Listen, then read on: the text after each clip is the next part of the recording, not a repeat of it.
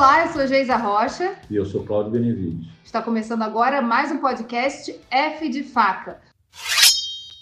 Hoje trazendo novidades e falando sobre as tábuas. Uma dúvida muito comum é sobre que tábua escolher na hora de cortar. O que é melhor? Quais são os pontos que a gente precisa olhar, Cláudio, para poder escolher uma boa tábua? Na minha opinião, você tem três questões que você tem que avaliar na compra de uma tábua. A questão da limpeza, da facilidade da limpeza. A segunda é a facilidade da manutenção.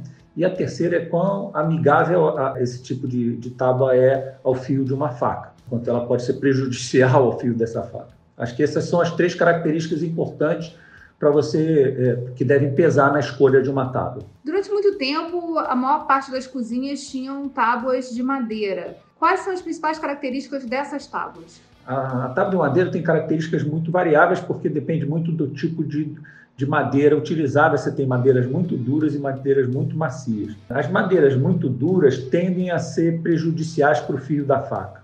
É, em compensação, elas são é, relativamente mais fáceis de serem higienizadas.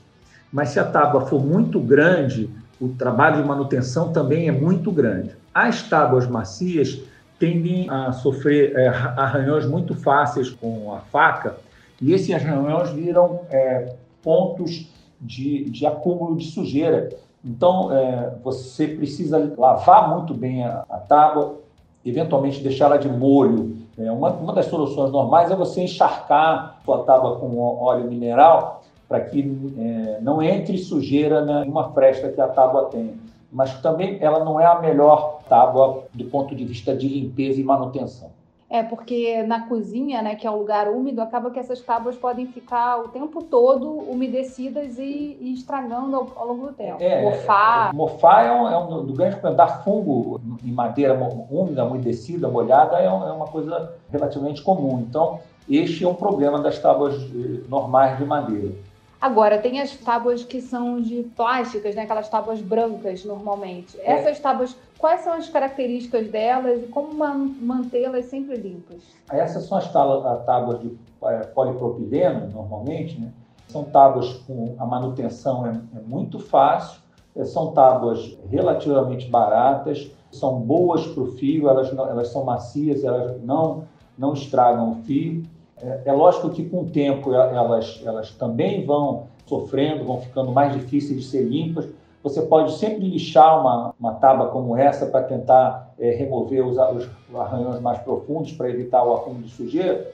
Mas como não é uma tábua muito cara, depois de um tempo melhor é jogar fora mesmo e comprar uma nova. É, mas eu acho que são as tábuas é, bem recomendáveis, são as tábuas de uso é, profissional mais comum. E as tábuas de vidro? As tábuas de vidro são tábuas muito bonitas, são tábuas facílimas de limpar, ou seja, não tem, não tem problema com a manutenção.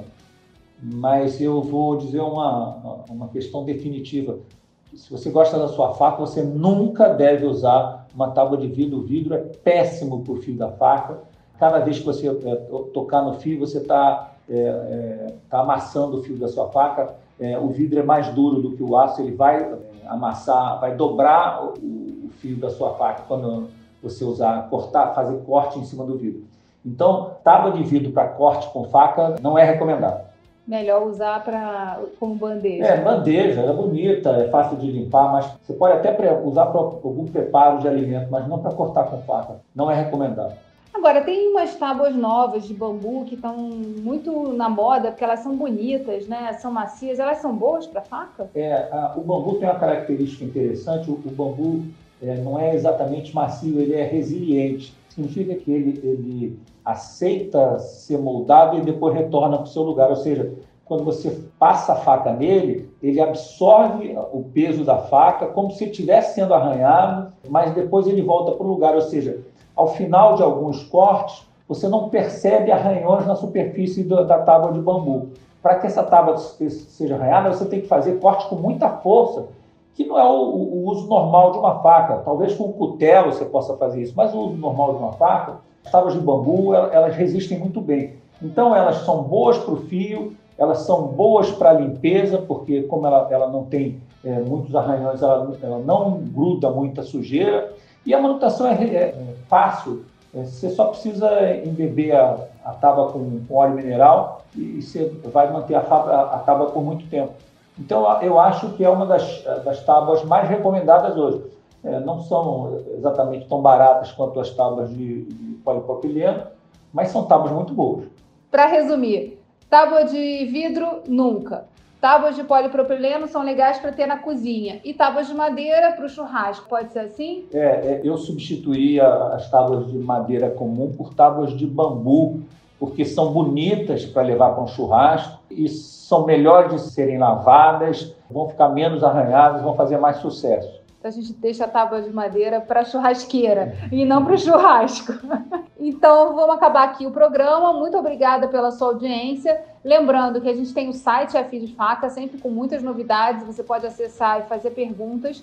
E anota aí nos comentários o que, que você está achando do programa, o que, que você quer mais escutar aqui da gente, que a gente volta com mais conteúdo na semana que vem. Tchau, tchau. Tchauzinho.